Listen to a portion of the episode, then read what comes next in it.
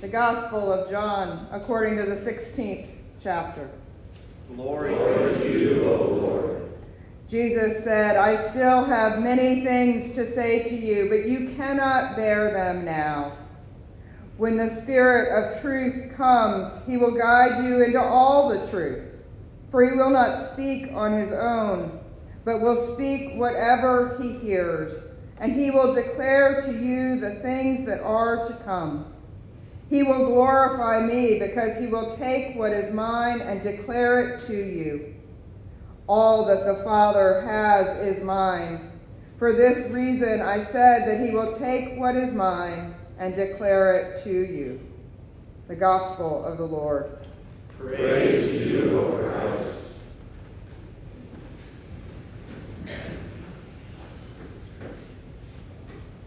Let us pray. May the words of my mouth and the meditations of our hearts be acceptable in your sight, Lord, our strength and our Redeemer. Amen. So I have a question for you this morning.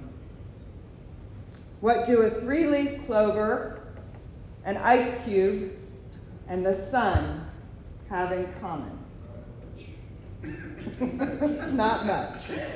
They all fall short as ways of explaining the Holy Trinity. The doctrine that says that God is three distinct persons in one. All three of these analogies stumble into a heresy, a belief that's contrary to Christian tradition, known as modalism, that says that God exists in different forms or modes, but isn't actually three distinct persons.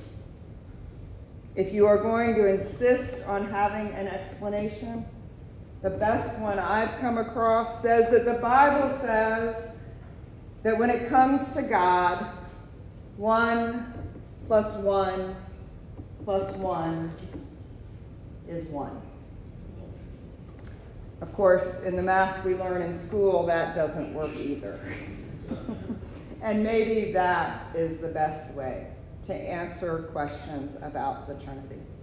To name that it is beyond our comprehension, our rationale, or logic. God doesn't follow any of our careful plans or fit into neat boxes or formulas that add up. In today's gospel, Jesus says, I still have many things to say to you, but you cannot bear them now. There simply are truths about God and God's actions that we cannot understand.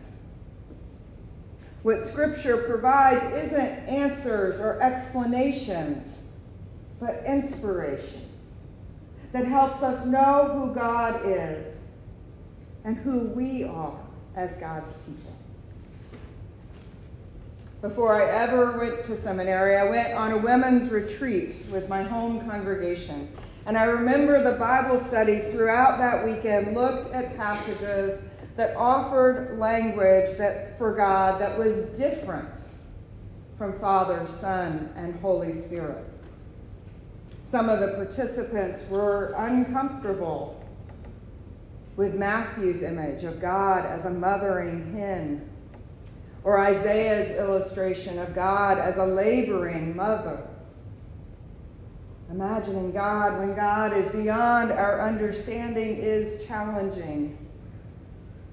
Being attentive to the language we use for God isn't about replacing or dismissing traditional language. Instead, the many scriptural images for God help us expand our understanding of who God is. Liturgical scholar and author Gail Ramshaw describes the images in Scripture as treasures, writing that some of the treasure is old and some is new. And treasure that is old is often of more value than that which is new, just as old images may be layered with more meaning for the self and for community. But if we forget, if we think that only old treasures are valuable, we forget that God's Spirit continues each week to offer our world signs of divine mercy.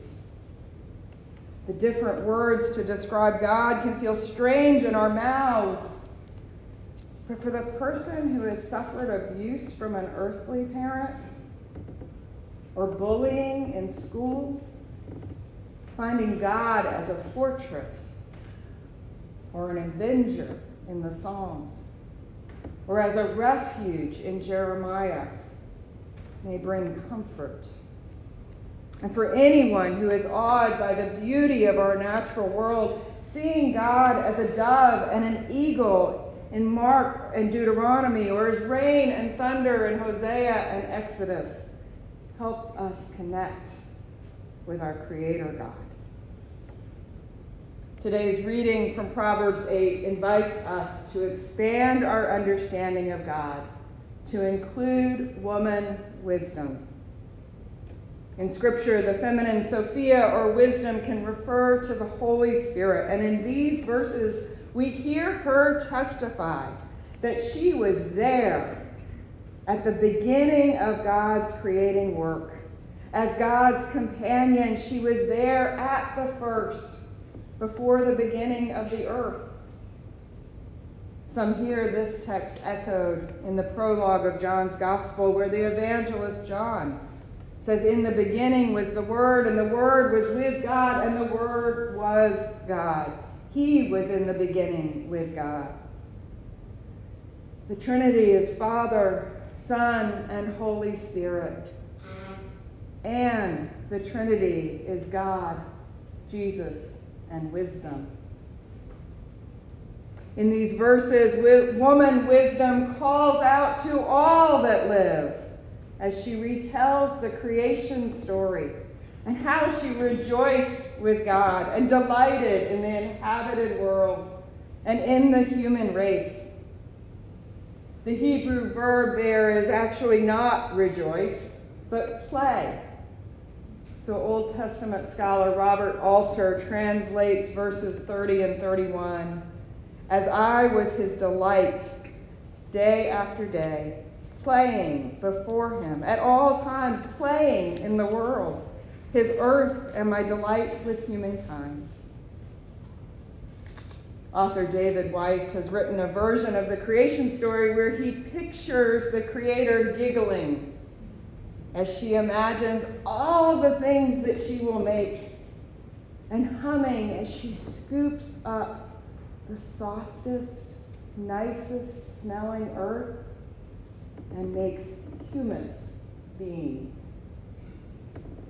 The delight and the joy of creation is contagious. And the object of this divine delight is us. We delight God. Let me say that again. You and I delight God.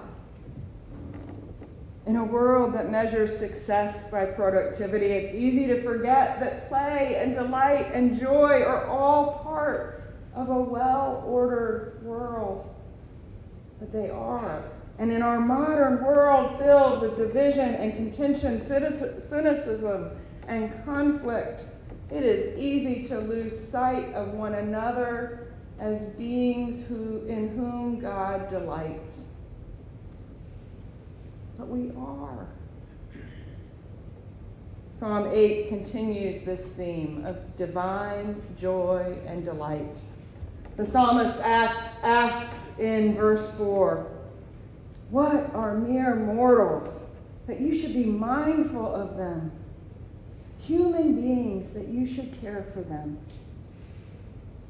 The psalm assures us that God knows and remembers each one of us, making us little less than divine and crowned with glory and honor. And then it acknowledges how God has entrusted us with care for each other and for all the work of God's hands. The same God who delights in us invites us to care for the awesome creation we enjoy, to see God's majesty in it, and to find joy and delight in that trust and care. May our lives honor God's invitation into life together, and may we find joy and delight in it. Let us pray. Holy God, in the beginning you were there, and the Word was there, and wisdom was there. And from the beginning you delighted in humankind and have shown us your majesty and your mercy. Open our ears and our hearts to hear you call to us and to respond to your word and spirit, your Son, and wisdom. Amen.